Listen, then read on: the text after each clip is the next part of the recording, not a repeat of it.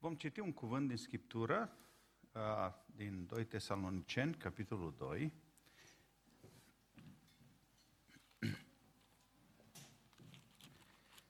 De la versetul 13 la 17, 2 Tesaloniceni, capitolul 2.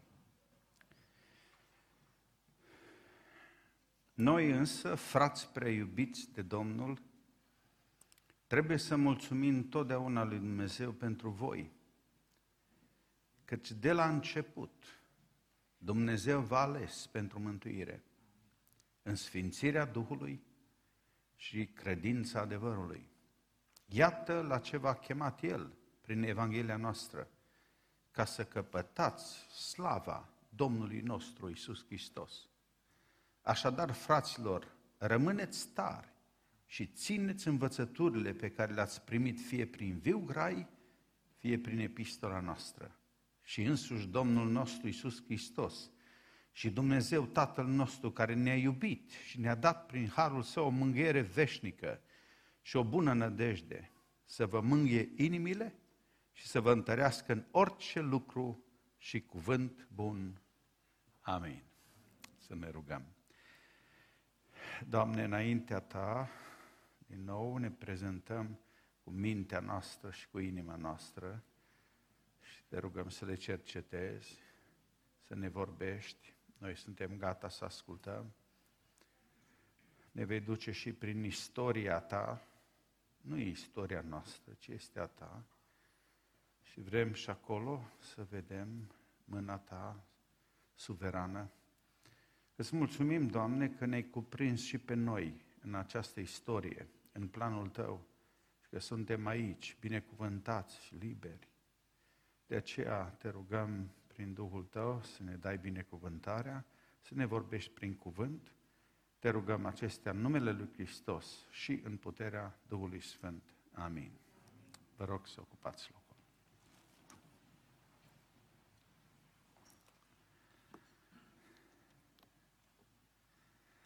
Întâi mulțumesc lui Dumnezeu că sunt cu voi aici împreună. Mulțumesc pentru invitație.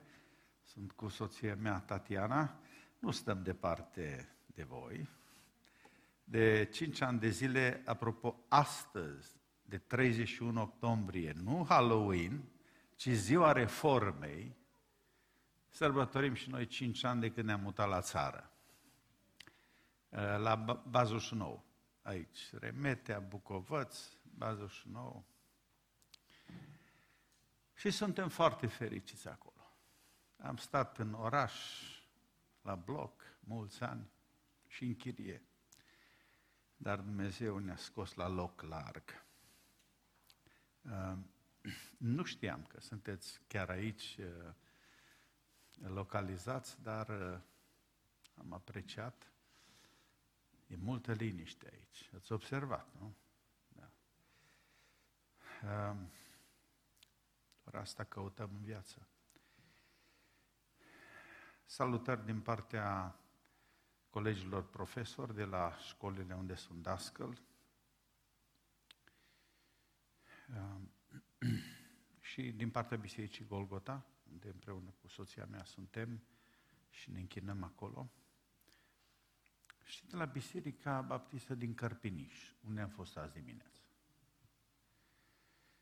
Astăzi, despre reformă, este ziua reformei, 31 octombrie 1517.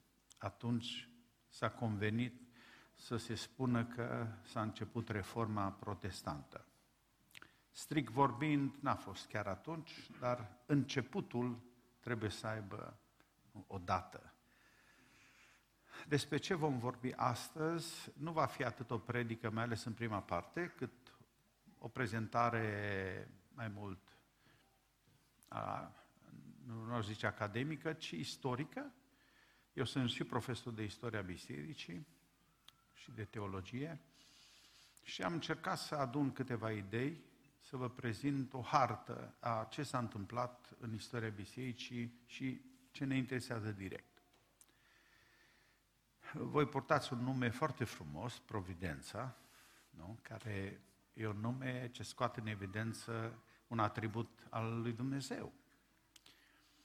Acest cuvânt uh, providența, un cuvânt latinesc, a fost foarte des prezent în scrierile reformatorilor și cumva însumează sau prezintă etosul reformei protestante.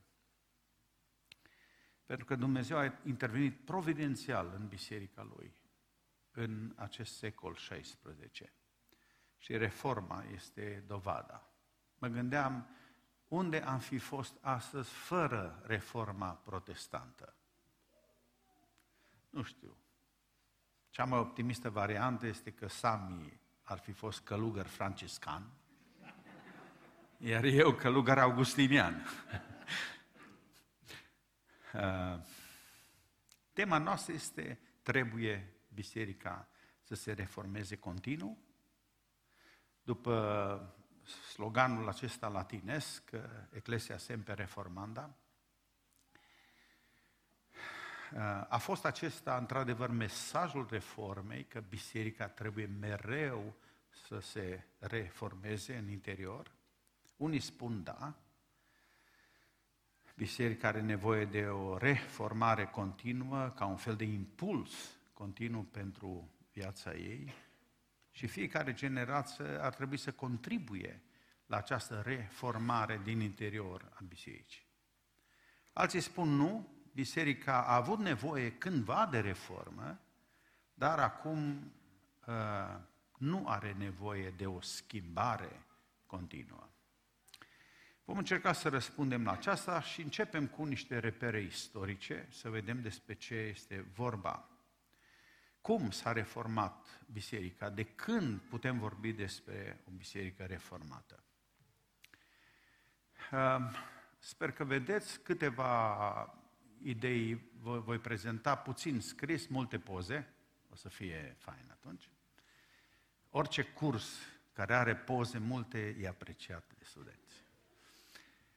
Marile schizme în creștinătate, adică au fost două mari rupturi în biserică. Se numesc schisme, separări. Prima a avut loc după o mie de ani de la începutul creștinismului. Deci rețineți că o mie de ani biserica a fost una singură. Cu diverse, uh, să zicem, uh, deturnări, uh, direcții doctrinare, dar nu poți vorbi despre o ruptură până în acest an 1054. Atunci, ce s-a întâmplat este că biserica de apus și biserica de răsărit nu s-au înțeles asupra conducerii. Cine conduce biserica? Uh, mai în detalii. Biserica s-a răspândit foarte mult în perioada prigoanelor. A fost 10 valuri de prigoane până la începutul secolului IV, când sub un împărat, Constantin cel Mare, nu doar creștinii, ci și alți, uh, alte religii, alt credincioși au avut drept la libertate religioasă. Creștinii au fost favorizați mai mult pentru că mama lui Constantin cel Mare, Elena, a fost deja creștină și probabil că l-a influențat. Oricum, Constantin cel Mare, să nu vi le imaginați ca un mare sfânt, ca om. El a fost un criminal, a fost, a ucis pe mulți în jurul lui, s-a botezat totuși pe patul de moarte. Dar Dumnezeu l-a folosit pe acest Constantin cel Mare să dea libertate creștinilor și să favorizeze mai multe întâlniri ale bisericii, acele concilii ecumenice, s-a început primul cu el în Nicea 325. Biserica, deci, din prigonită a devenit privilegiată. A primit pământuri, preoții nu plădeau taxe, de la Constantin încolo. Au încetat prigoanele, dar a intrat și mult păgânism în uh, biserică. Teologii bisericii, episcopii în special, s-au luptat să țină biserica curată și în mare parte au reușit. Au uh, fost mai multe întâlniri, așa numitele sinoade, întâlniri ale episcopilor din tot imperiul. Și avem crezul creștin, de exemplu, mulți îl cunoașteți, da? crezul recitat mai des în Biserica Ortodoxă și Catolică, chiar și în unele biserici protestante, el s-a format atunci, în, în secolul IV. Dar, uh, după anul 400, Imperiul Roman s-a despărțit în două. Imperiul de apus, Imperiul de răsărit. Când voi face dreapta, mă refer la apus. Dumneavoastră înțelegeți stânga, adică în partea stângă Europei, e vorba de Roma, Imperiul Roman de apus și Imperiul Roman de răsărit. S-au născut două capitale. Constantin, când trăia, a pus bazele unui oraș nou, orașul lui, Constantinopol. Înseamnă orașul sau cetatea lui Constantin. Este exact unde Istanbulul astăzi, pe, un, pe locul unui, unui sat numit Bizantium, de unde vine și Imperiul Bizantin. Din punct de vedere politic, Roma a fost mai puternică la început. În partea de apus, deci Roma, partea de vest a Europei și nu numai, și nordul Africii, domina limba latină. Iar cel care stăpânea peste acest, acest teritoriu, din punct de vedere religios, era papa de la Roma. Dincolo, în partea de răstărit, la Constantinopol, care s-a dezvoltat și el ca oraș și ca influență, șeful acestei biserici de răsărit era patriarhul de la Constantinopol. Rețineți însă că papă, cuvântul papa de la, din latină înseamnă părinte. Iar cuvântul patriarh în greacă înseamnă tot părinte. Deci că spui papă sau patriarh, spui părinte. Adică capul bisericii, cum ar veni. Din punct de vedere istoric, uh, cele două uh, părți ale Imperiului erau tot mai scindate, tot mai separate. La fel și biserica. Biserica de răsărit de la Constantinopol a început să devină mai puternică și ca influență și ca număr. Și apoi biserica de apus, datorită invaziilor barbare, datorită problemelor interne, a devenit tot mai slabă. Așa se face că încet, încet, patriarhul de la Constantinopol se ridica ca influență. Papa de la Roman scădea ca influență. Într-o zi, după mulți ani, evident, sute de ani, Papa de la Roma, în anul acesta 1054, a trimis un reprezentant al lui, un cardinal pe nume Humbert, tocmai la Constantinopol, ca să-i ceară acestuia să-l recunoască pe Papa de la Roma ca primus inter pares, adică primul între egali. Frumoasă formulă. Ar funcționa și astăzi. Suntem egali, dar eu sunt mai egal decât voi. Uh, i-a cerut să recunoască supremația asupra bisericii. Evident, patriarhul de la Constantinopol, care avea o poziție politică destul de bună atunci, a refuzat. Ca urmare, acest cardinal Humbert a scris o bulă papală, pentru că avea sigiliu papal la el. Cuvântul bulă cu doi de L nu trimite la personajul românesc, ci bulă înseamnă în limba latină hotărâre, decret. Când auziți acest cuvânt, bula papală, înseamnă hotărârea papei, când își pune semnătura și ștampila. Pe această hârtie bulă papală, din 16 iulie 1054, se scria că, datorită refuzului de a-l recunoaște pe Papa de la Roma ca superior, suprem, cap al bisericii, patriarhul Mihail I este excomunicat, dat afară din biserică. La câteva zile, patriarhul nu se lasă și scrie și el o scrisoare de excomunicare a papei de la Roma. Între timp, papa de la Roma a murit. Nu din cauza asta. Acest moment se spune că a fost momentul separării bisericii. Care a fost motivul? Who's the boss? Cine e șeful bisericii? Cine are cea mai mare autoritate? Trecem peste acest moment, mai trebuie să știți că din 1054 vorbim de două ramuri ale bisericii, de două confesiuni. Biserica Ortodoxă de răsărit, cuvântul ortodox înseamnă drept măritor, și Biserica Catolică de apus și-a luat numele catolic de la cuvântul grecesc catolicos, care înseamnă universal. Fiecare pretindea că are dreptate, că ei sunt reprezentanții adevărați ai bisericii. Oricum, separarea s-a făcut, au fost încercări de reconciliere a celor două biserici, dar nu s-a reușit și din pricina prezenței musulmanilor, care invadaseră deja și Europa, partea de sud, și mai ales căderea Constantinopolului din anul 1453. Ei, a, aceasta a fost prima separare. S-au născut două biserici, două confesiuni. Au trecut mai puțin de 500 de ani până când a apărut o a treia ramură în creștinătate. Și anume Biserica Protestantă, din care facem parte noi. Această biserică, această ramură s-a deslipit din Biserica Catolică, Biserica de Apus. Totul a început cu Martin Luther. Uh, această motivul pentru care uh, Biserica Protestantă a ieșit din Biserica Catolică n-a fost legat atât de conducere, deși Luther contesta uh, mult, multe inițiative, hotărâri ale papei de la Roma. Dar nu acesta a fost motivul principal. Totul a avut de a face cu o experiență personală a lui, când a înțeles că mântuirea nu este prin fapte, ci prin credință.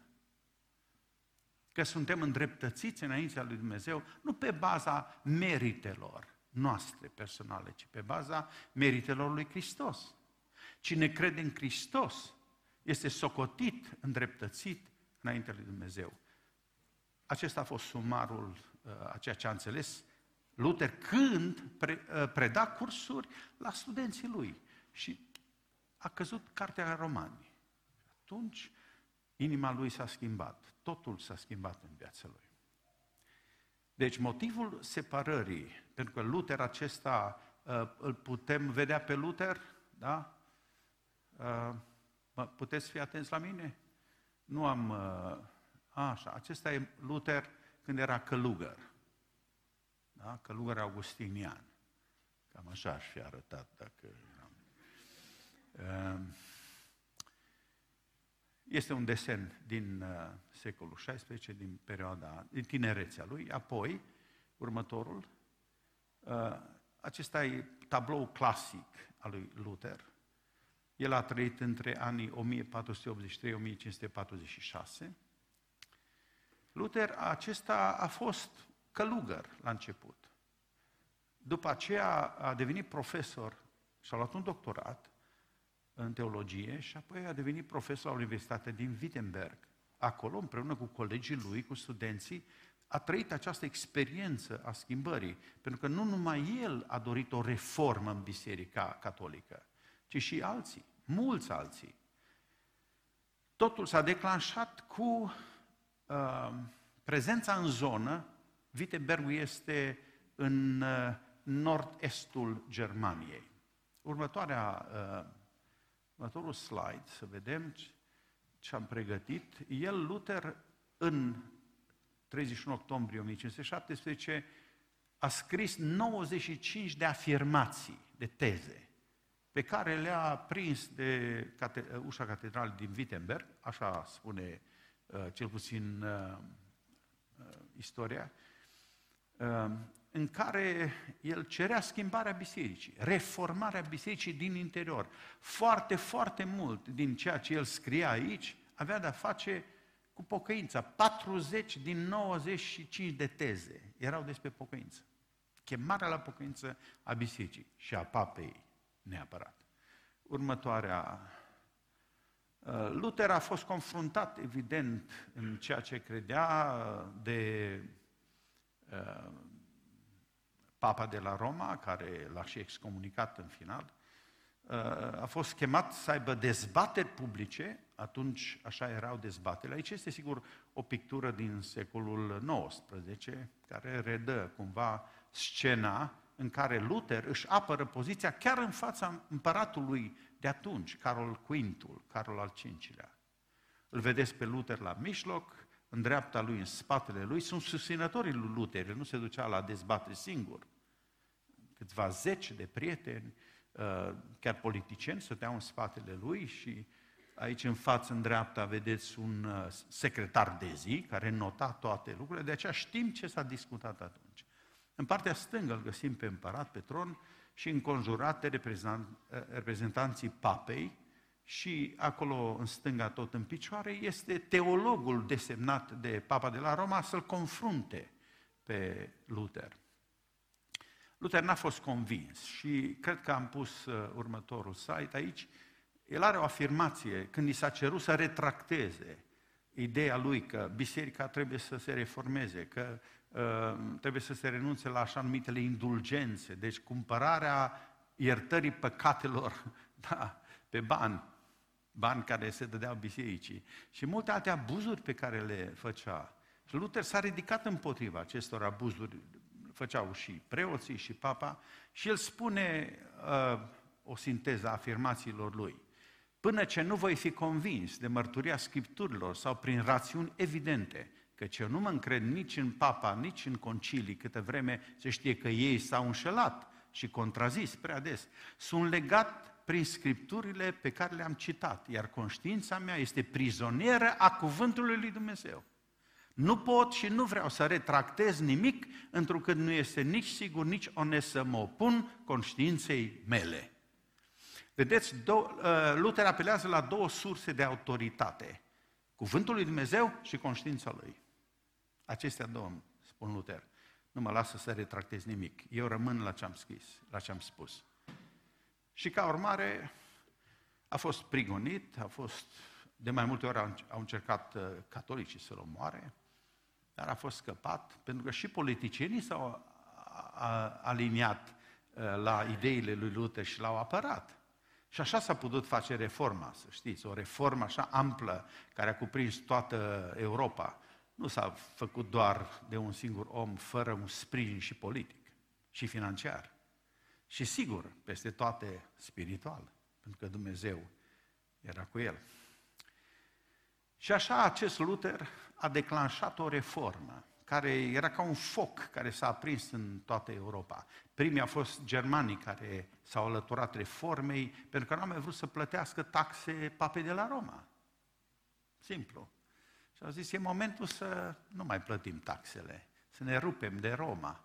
Și așa, încet, încet, mai mulți prinți germani și orașe libere germane uh, au ieșit de sub influența papei și a împăratului și au format și niște coaliții împreună și în final au născut o nouă biserică.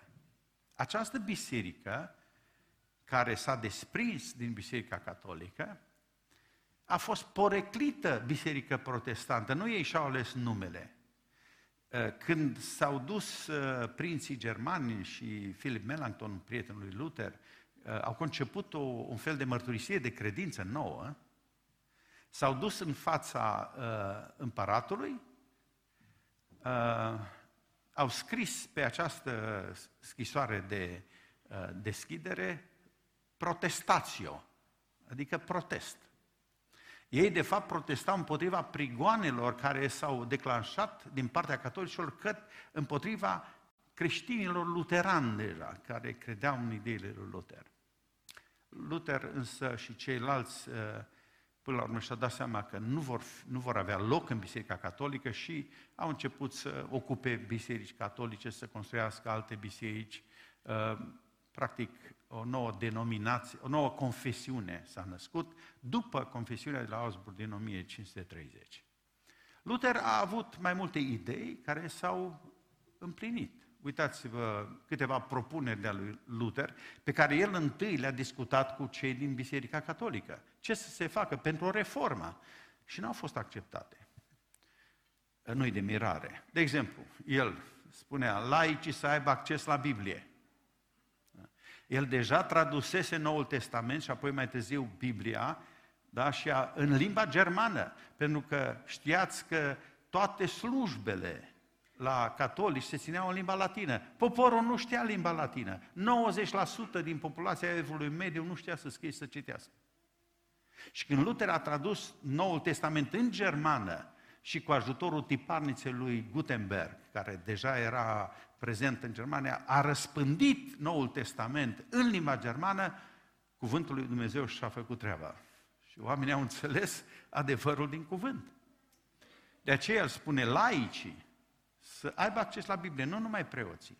Mai mult, reducerea numărului de sărbători religioase, eliminarea practicii pelerinajului și a relicvelor, moaștelor, regândirea folosirii indulgenților, mai târziu a propus sigur și eliminarea lor, căsătoria clericilor, reformă masivă în monahism, preotul să fie ales de popor, transformarea mănăstirilor în spitale și școli. Uh, asta e numai o parte din lista lui Luther. Vă dați seama ce revoluție, nu mai reformă, era o revoluție la toate, pe toate palierele bisericii. Evident, catolicii nu au uh, acceptat astfel de propuneri pentru reformă. Cine a acceptat a trebuit să iasă din biserică. Uh, să vedem mai departe. A, aceasta este Biblia lui Martin Luther, care a fost uh, finalizată și Vechiul Testament în 1534. Să știți că încă mai este folosită de poporul german. Mergem mai departe. Uh, aici, în 1530, la așa numită dietă de la Augsburg, iarăși, cuvântul dietă să nu vă ducă în alte părți, dietă înseamnă întrunire, întâlnire. Da? De la Augsburg, în Germania, uh, este un desen din acea vreme, deci reprezintă corect ce s-a întâmplat acolo, s-a discutat mărturisirea nouă de credință a luteranilor.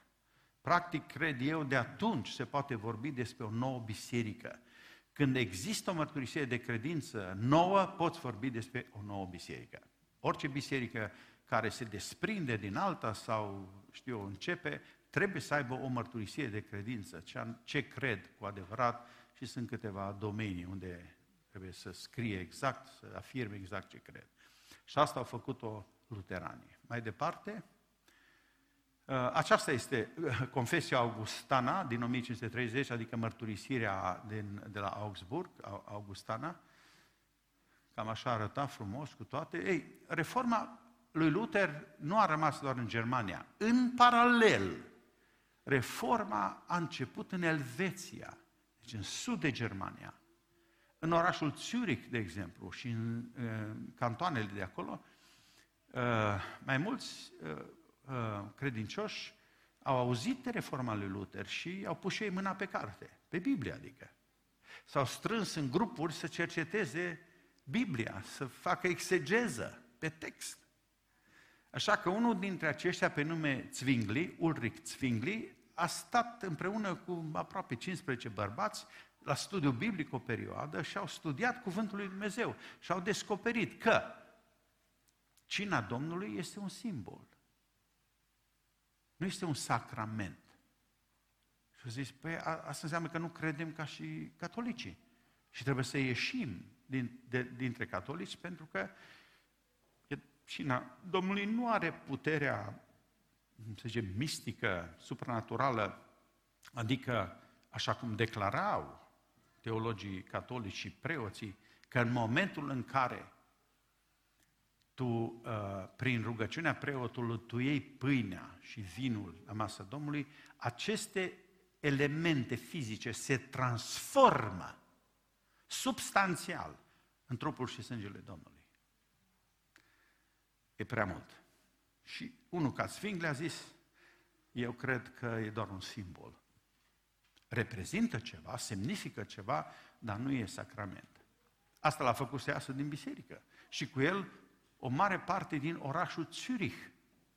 Conducerea orașului. El era un om cult, un om învățat, știa teologie bine, uh, studiase de fapt. Și Zwingli acesta a început o reformă în Elveția. E adevărat însă că acest Zwingli când studia Sfânta Scriptură, a studiat-o cu câțiva oameni care, bărbați, care nu au mers cu Zwingli mai departe, pentru că ce s-a întâmplat? Acest Zwingli, ca și Luther, n-a vrut să separe biserica de stat.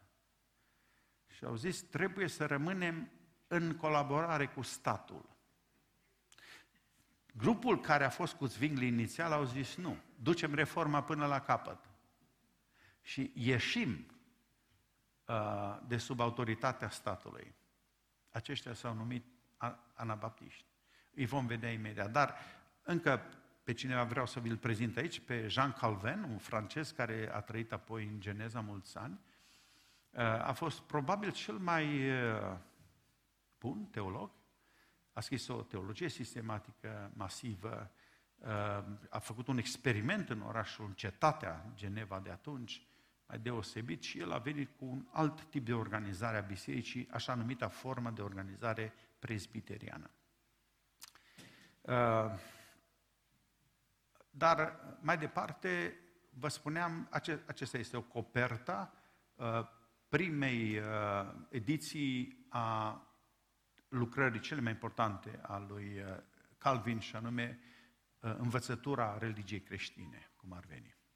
1536 a avut mai multe ediții. Mai departe, în Anglia să știți că reforma a prins și acolo, datorită și acestui arhiepiscop Thomas Cranmer, care s-a a trecut de la catolici la protestanți și Biserica Anglicană s-a desprins de Biserica Catolică. E adevărat că politic mai devreme, prin Henric al VIII-lea, care eh, n-a mai vrut să stea sub autoritatea papei, dar Biserica Angliei a făcut foarte repede pasul acesta de a ieși de sub catolici și au devenit într-un fel și protestanți.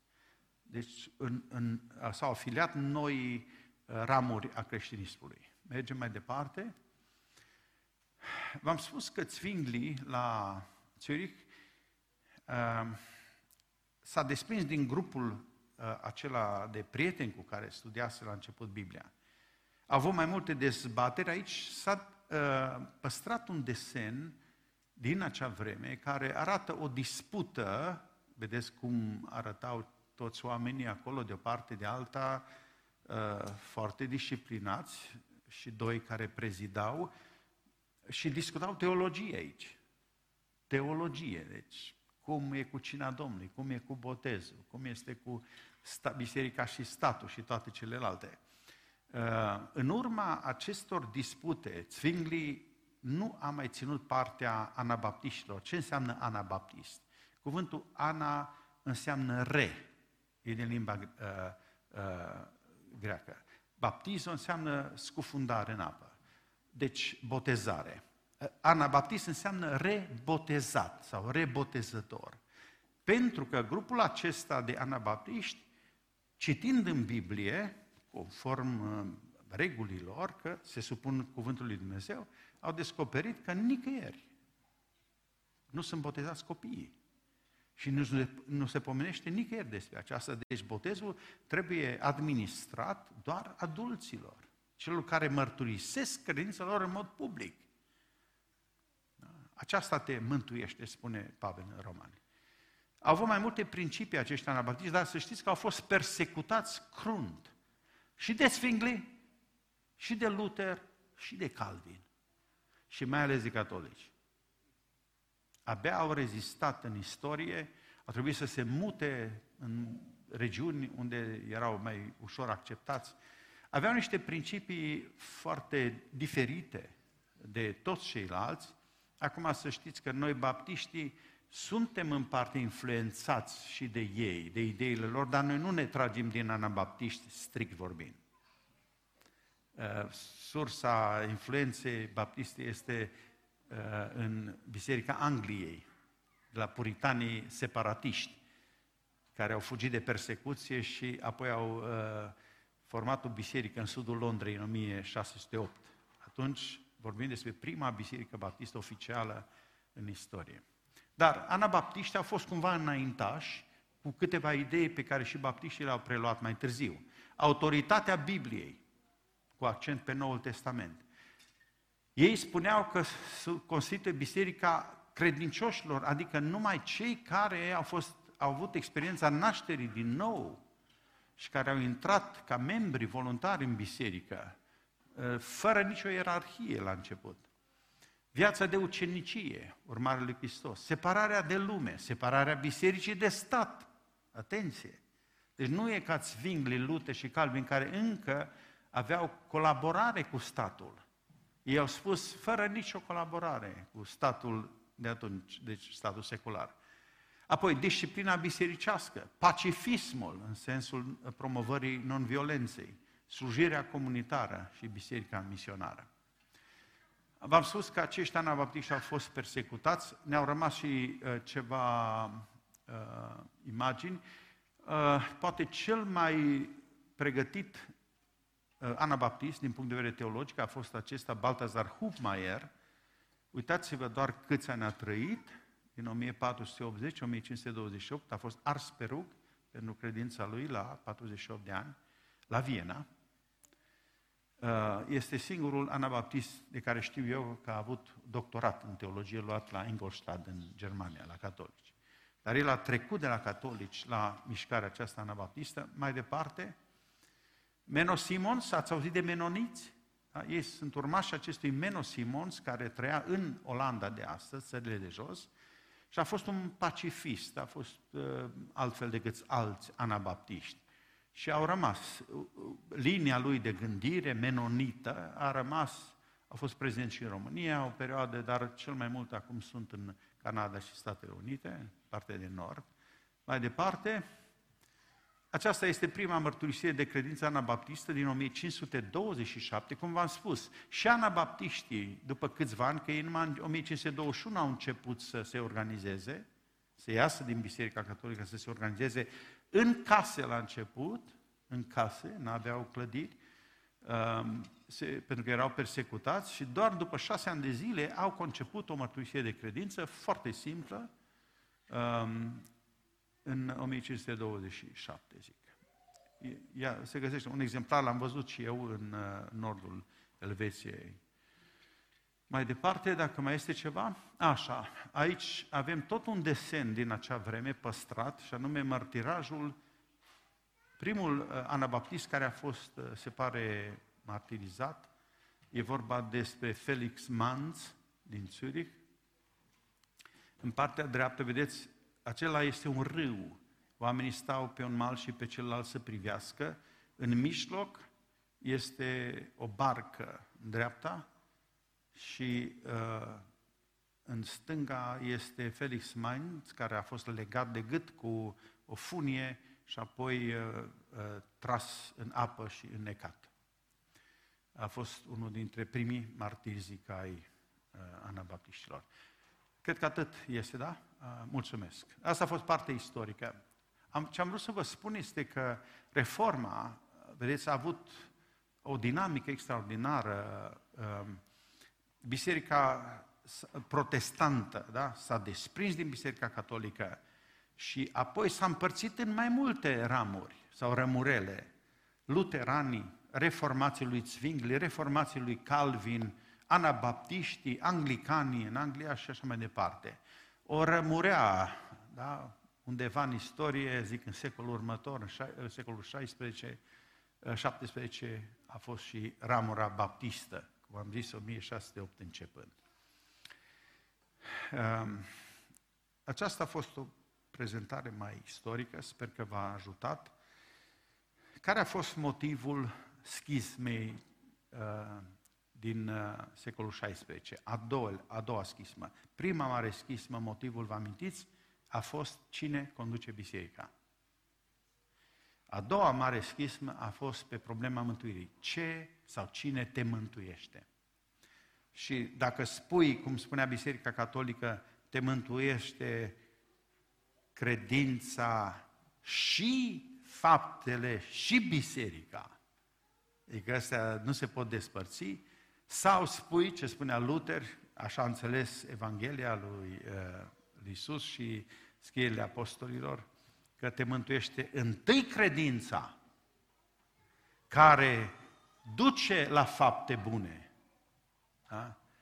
și te pune în biserică. Deci această schimbare de ordine a fost esențială în reformă. Această idee de reformă uh, a existat și înainte de Luther. A fost încă din secolul 11, uh, 12, au existat mișcări aici și acolo de încercare de reformare a bisericii, dar toate au fost distruse de conducerea bisericii catolice. Când însă Dumnezeu l-a ridicat pe acest Luther și s-a făcut mișcarea și politic vorbind, mișcarea n-a mai putut fi oprită, pentru că erau prea multe abuzuri în Biserica Catolică. Um, chemarea lui Luther și chemarea lui Calvin și a lui Zwingli a fost pentru pocăință. Să știți că Biserica Catolică n-a rămas nepăsătoare la această mișcare de reformă, pentru că au pierdut foarte mult. Au pierdut oameni, au pierdut biserici, influență și prin 1536 ei au făcut un mare conciliu, așa numitul conciliu de la uh, Trento, în Italia, nordul Italiei și mai, mai multe sesiuni, mai mulți ani, au încercat și ei să schimbe viața bisericii catolice din interior. Și unele lucruri, să știți că le-au reușit. Uh, dar era prea târziu. Deja reforma a rupt biserica prea târziu. Ce putem spune pozitiv despre reformă? Um, în perioada aceea, nu de la reformator, ci înainte de reformator, la așa numiți umaniști, exista un moto umanist, și anume ad fontes în limba latină. Ad fontes înseamnă înapoi la surse, la izvoare. Când ei spuneau acest ad fontes, hai să ne întoarcem la izvoare, unii au înțeles să ne întoarcem la filozofia greacă, la Aristotel, la Platon, așa, alții au înțeles să ne întoarcem la uh, scrierile uh, vechi, latinești, fiecare a înțeles ce a vrut. Uh, arta s-a schimbat foarte mult. Cât privește partea religioasă, cam toți incluzându-l pe Marele Erasmus, Marele Umanist Erasmus, au înțeles că ad fontes înseamnă să te întorci înapoi la Biblie. Sursa credinței creștine este Sfânta Scriptură. Și de aceea unul ca Erasmus a tradus el singur Noul Testament. Un act foarte curajos. L-a tradus din greacă. Și a văzut că, traducându-l, hmm, erau niște greșeli de traducere, intenționate, puse în varianta uh, catolică, ca să favorizeze clerul catolic. Și a ridicat problema. Hei, această uh, sursa nu spune ceea ce spune biserica astăzi. Ideile acestea le-au preluat și alți italieni, uh, așa, și au ajuns la Luther. Luther, de ce credeți că a început el să se agite, să citească el singur Biblia, pentru că a primit odată Noul Testament tradus de Erasmus. Și când l-a luat, a făcut comparația și a zis, biserica mea nu spune ce spune Biblia. Acest uh, moto, ad fontes, a salvat practic uh, biserica pe termen lung. Au fost și reformatori uh, în Anglia, cum a fost Tyndale, nu?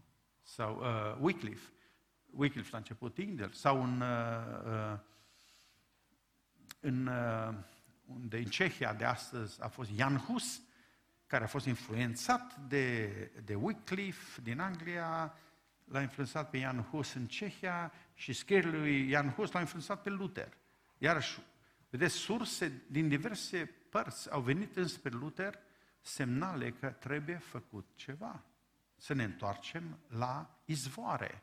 Care sunt acele izvoare? Cuvântul lui Dumnezeu. Acum, vin la partea a doua a prezentării mele, la expresia aceasta, Eclesia reformata, semper reformanda. Cum apare și pe uh, prezentare. Ce înseamnă aceasta? Cum am spus, reformatorii și-au asumat acest risc de a prezenta o Evanghelie clară, ă, curată, de la, de la origini, într-o lume schimbătoare. Deci o Evanghelie neschimbătoare într-o lume schimbătoare. Și reforma a rezolvat multe probleme de doctrină. Le-au pus unde trebuie, mai ales Calvin, Și reformatorii au schimbat fața aceasta a teoriei. Problema a fost alta. Ai, ai doctrinele clare, articulate din nou pentru protestanți, că mântuirea e prin credință, credința în Iisus Hristos, că biserica trebuie să fie curată și să reprezinte sfințenia lui Dumnezeu, că stă în așteptarea lui Hristos și alte învățături. Dar cum aplici aceste doctrine acum în practică? Expresia aceasta la această pra, uh, uh, încercare de a pune în practică reforma se referă. Deci, expresia semper reformanda se referă doar pentru biserică și nu pentru biserică. Uh, expresia în sine a fost descoperită doar și uh, afirmată doar în secolul XVII de un olandez pe nume uh, Van Lodenstein, așa-l chema, un, un uh, preot, uh, pastor, pardon, uh, olandez uh, reformat, care a trăit la Utrecht și el într-o scrisoare de-a lui, într-o carte, broșură de-a lui, în 1674 a folosit această expresie, Ecclesia reformata semper reformanda. Acum, ce a înțeles uh, acest pastor? Nu a fost să ne apucăm din nou de o reformă. Pentru că Eclesia reformată înseamnă deja biserica e reformată. Ea trebuie să continue să, să continue să se reformeze, dar cum? Eu cred că el și alți uh, cercetători cred că acest scriitor nu s-a uh, gândit, de exemplu, să fie din nou o reformă în dogme, în doctrine sau, știu, la închinare, ci se refera la viața creștinului, la viața lăuntrică a creștinului. De ce? Pentru că atunci, ca și astăzi, un mare pericol în biserica care stagnează, care nu face nimic, este formalismul, legalismul sub altă formă. Că poți adera la o doctrină bună, poți să ai o practică bună, la închinare, de exemplu, dar să nu ai viața schimbată. De aceea, ideea acestei reforme continue merge mai degrabă spre linia spirituală, Există o parte în religie care trebuie mereu să aibă parte de o reformă. Această parte din noi care trebuie reformată este inima noastră. Ca să nu trăim în formalism, să nu trăim în superficialitate, în legalism.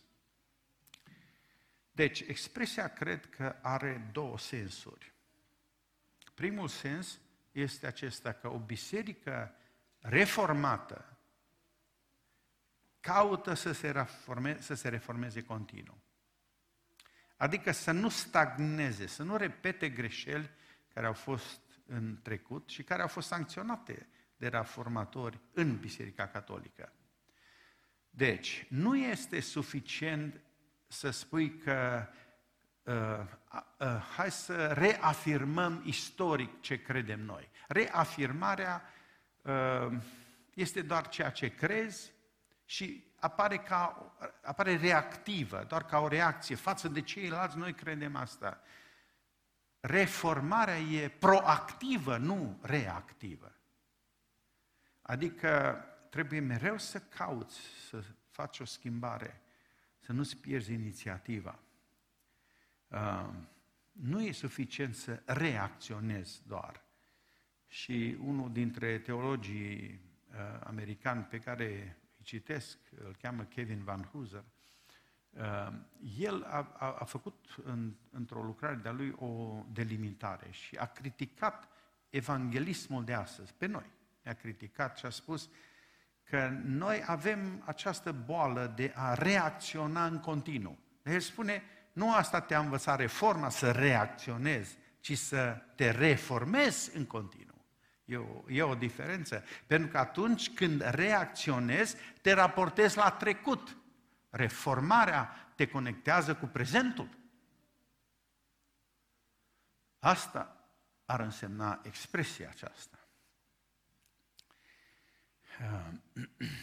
Pentru că atunci când se oprește reformarea, începe deformarea. Așa a fost și la catolici. Al doilea sens al expresiei că trebuie să ne reformăm se referă la faptul că o biserică reformată acceptă să fie reformată în continuu. Atenție, subliniez pe acceptă să fie, nu ea să se reformeze. E greșit ca să spui că puterea de a ne reforma este în noi. Uite, abilitățile noastre, pla, platformele noastre, planurile noastre.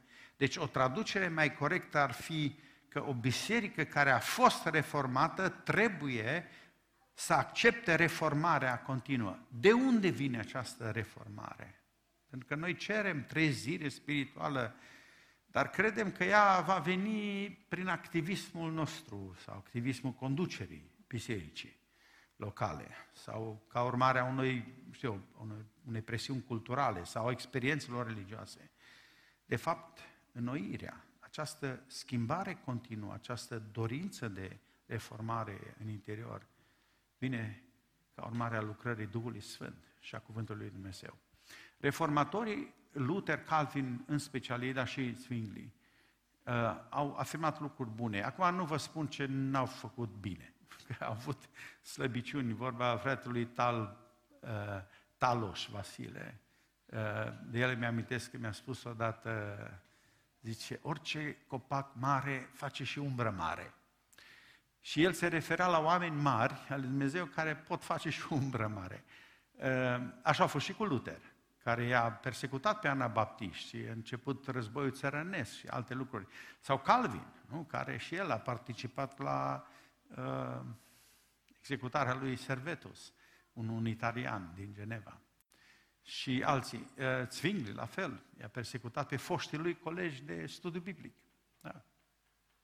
Deci, uh, să lăsăm acestea acum deoparte, dar să vedem ce anume au spus extraordinar și au recuperat important. Uh, ceea ce pe mine m-a impresionat uh, studiindu-i acum de mai mulți ani de zile, este acest, uh, acest tandem sfânt, l-am numit. Adică, în lucrarea de mântuire a omului și în lucrarea de reformare a bisericii, lucrează în același timp Duhul și Cuvântul. Cuvântul este cel pe care îl auzi, e predicat, vine din afară înspre tine, dar trebuie să întâlnească Duhul Sfânt care să îl întâmpine și această joncțiune, dacă vreți, sfântă, este o taină, produce schimbarea, produce transformarea, nașterea din nou la unii și schimbarea bisericii la alții. Deci, uh, acest, această conlucrare a Duhului și a Cuvântului este secretul lucrării lui Dumnezeu și astăzi în biserică. Și noi ar trebui asta să ne gândim, cum să facem ca să ținem împreună uh, Duhul și Cuvântul, să nu le despărțim. Când, când ai numai Duh, ai un fel de entuziasm din ăsta fără noimă, când ai numai cuvânt, poți să ai numai ariditate și intelect. Deci cum să le ții împreună acestea două? Aici este frumusețea și uh, de aceea reformarea bisericii astăzi este făcută când dai credit cuvântului și Duhului să lucreze împreună. Această lucrare, vedeți, de aceea am insistat, duce la reformarea bisericii continuu, dar nu e făcută de biserică. Că deja biserica e reformată în sensul că a ajuns la sursă, a ajuns din nou la adevărurile mari ale, ale uh, Scripturii. Există o lucrare tainică pe care o face Cuvântul și Duhul lui Dumnezeu, care reformează în continuu. Nu este lucrarea noastră, dragi frați și surori, ci întâi de toate este lucrarea Duhului Dumnezeu. Apoi vine și partea noastră pe care trebuie să ne facem. Deci, reformarea e o chestiune de har, nu de fapte. Puterea nu stă în biserică, ci în Duhul lui Dumnezeu și în Cuvântul lui Dumnezeu. Uh, ce aplicație am putea avea după această clarificare? Are sens expresia aceasta astăzi? Trebuie biserica să se reformeze? Dacă, dacă ai sentimentul de incompletudine, adică nu ești complet, da, vei spune, e nevoie de o reformă. De ce? Pentru că noi, vedeți, suntem uh, rezultatul multor generații de oameni. Fiecare generație a adus, a îmbogățit cumva viața bisericii prin tot felul de valori, de tradiții. Fiecare generație are un rol distinct în istorie, așa cum vom avea și noi, generația noastră. Trebuie să accepti lucrul acesta. Nu poți face toate, nu poți face, să zicem, din nou, nu știu ce reformă uh, la nivelul istoric de, despre care am vorbit, așa cum unii cred că pot să repete rusalile, cinzecimea, ce s-a întâmplat acolo. Nu, trebuie să fim smeriți în aceste lucruri. Dar ce putem face este să continuăm să transmitem valorile acestea, identitatea creștină, um, cu ceea ce am primit noi, cu ceea ce am acumulat, curat și bun. Pentru că nu avem numai lucruri bune, avem și multe lipsuri, trebuie să recunoaștem în smerenie. Deci, ar fi două extreme pe care trebuie să le evităm. Prima extremă, în ideea aceasta că trebuie reformă, este ce am numit progresismul impulsiv, adică progres cu orice preț, nu contează ce sacrifici. E o atitudine greșită pentru că arată mai degrabă nemulțumirea continuă, nu dorința de schimbare continuă. Ehm, o neliniște continuă. Această idee de neapărat să facem schimbare a distrus biserica, multe biserici în secolul XIX și în secolul 20, prin așa numitul liberalism teologic. Pentru că teologii ăștia liberali ce au făcut? Au zis, hai să mai schimbăm lucrurile. De exemplu, să nu mai credem în înviere, în miracole. Uh, să credem că au fost niște fenomene naturale necunoscute și atâta tot. Și au eliminat din Biblie și din predicile lor supranaturalul, puterea lui Dumnezeu care lucrează. Pentru că au vrut să schimbe ceva, de, de dragul acesta de a înnoi, că biserica nu mai e relevantă, nu știu ce. Uh, a fost un dezastru pentru biserică. Așa cum cred că și astăzi pericolul este să elimini niște uh, uh, coloana vertebrală, de exemplu, a unei închinări creștine și să o faci după chipul și asemănarea ta sau a liderului, fără să ții cont de ce spune cuvântul. Și am moștenit. Sunt niște lucruri la care n-ai voie să renunți. Ele sunt parte a unei dinamici a bisericii pe care trebuie să o respectăm. Uh, e foarte periculos să te ghidezi ca biserică în, în viitor doar pe baza progresului, că noi suntem progresiști. Contează nu progresul în biserică, ci reforma. Da, reforma e altceva. Reformăm ce? Dar uh, întâi vreau să vă spun și cealaltă uh, extremă, celălalt pericol, și anume l-am numit reducționismul conservator. Cred că sună bine.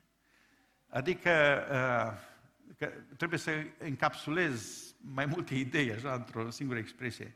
Se referă, evident, la acea simplificare excesivă a vieții creștinii, uh, bazată pe sloganul să ne întoarcem la ce a fost, că numai atunci a fost har, putere și... Uh, asta e foarte periculos, nu? Îi respectăm pe înaintașii noștri, dar nu înseamnă să facem exact ce au făcut ei, Că v-am spus, dar numai dacă aș pomeni ce au făcut și Luther și Calvin și anabaptiștii unii, um, nu ați vrea să vă mai identificați cu unii dintre ei. Nu, nu poți, adică să crezi că tu ești ultima variantă, versiune finală a adevăratului creștinism. Ia, uitați-vă la mine, uitați-vă la noi. Și în, și în cele tehnice, știți că este upgrade. Da? Adică nu poți să dai tu semnalul că nu mai poate fi un upgrade. Uitați-vă la noi. Trebuie să fim foarte smeriți înaintea Domnului, să ne vedem în locul în istorie.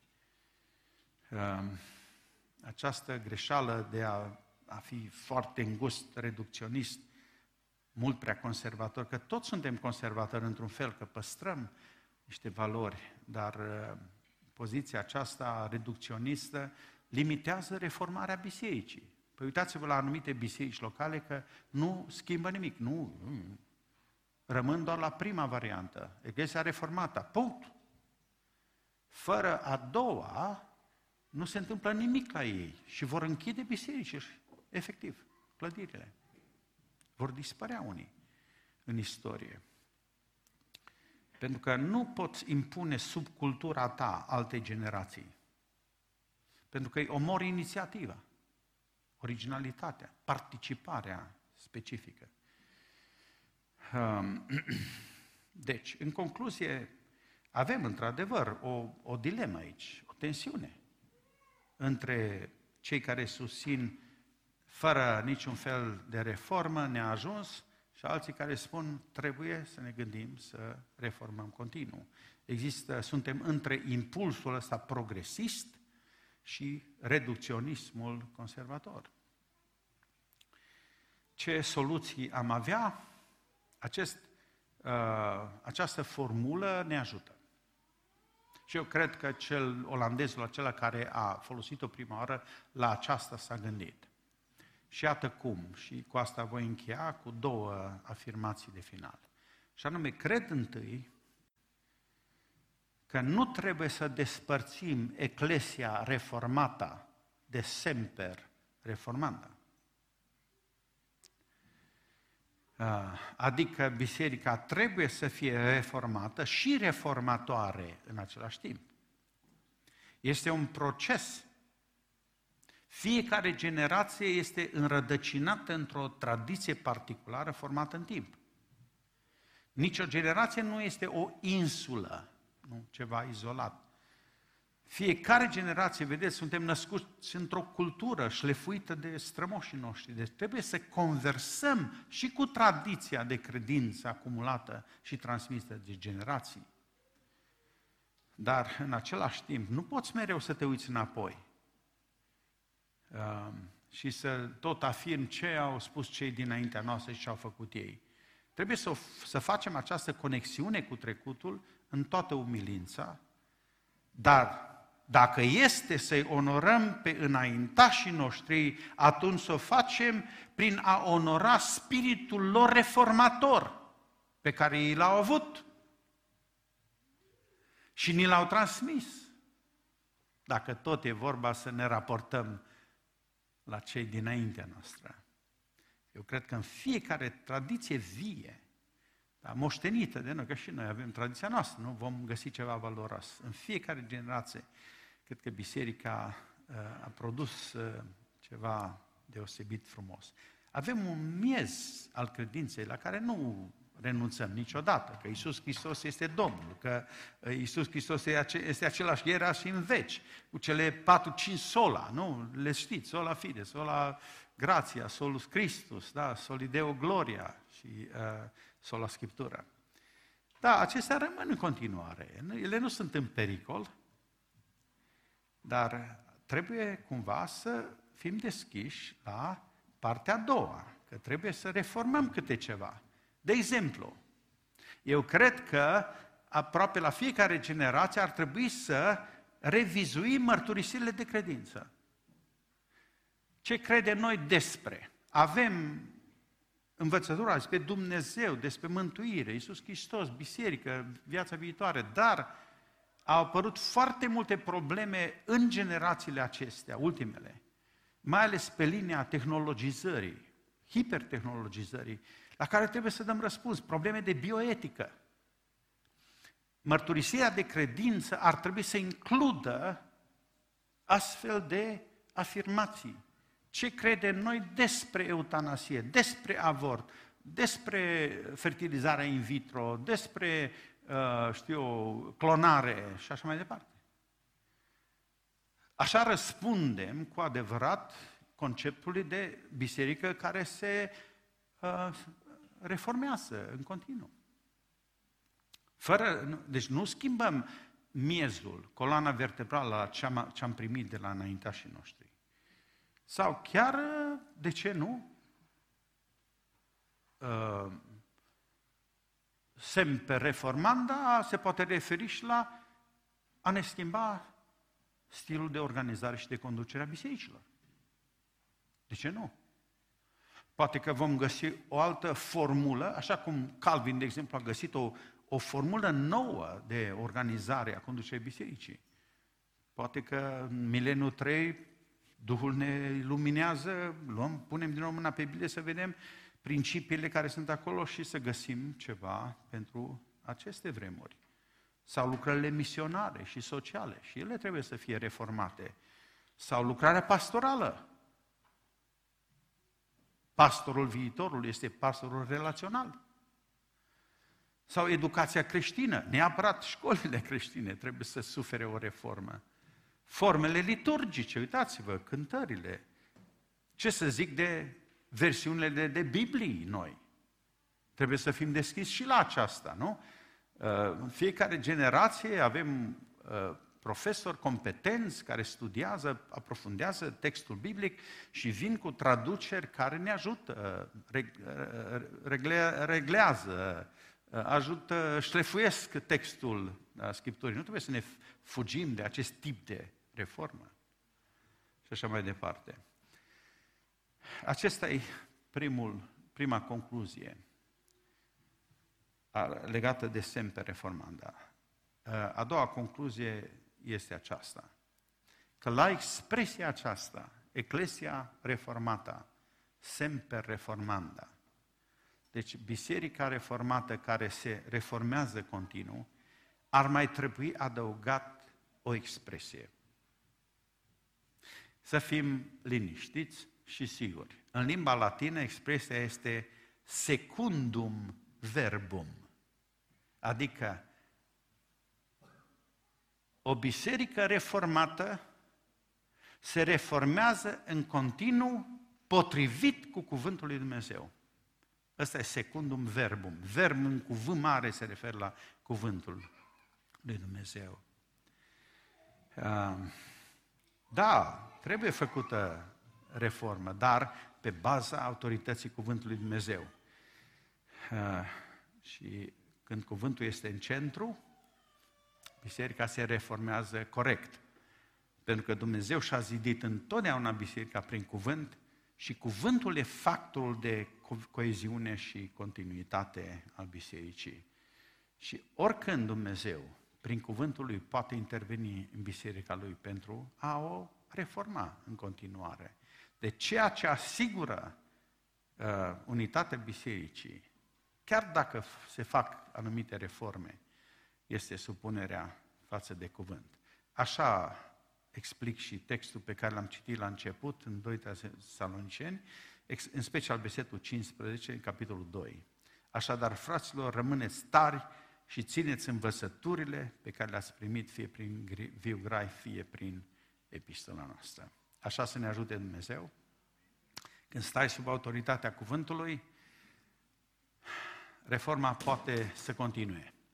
Reformele pot continua în toată smerenia și sub autoritatea revelației lui Dumnezeu. Și asta vă doresc și vouă, Bisericii Providența, uh, să continuați anumite reforme când Duhul și Cuvântul sunt ținuți, ca, ținute ca autorități împreună, va fi bine de biserică. Acestui Dumnezeu care ne-a dat mult har în providența Lui, ne-a dat și cuvântul și Duhul, ca să experimentăm dinamica vieții cu El, lui Dumnezeu, să-i fie toată slava în vecii vecilor. Amin.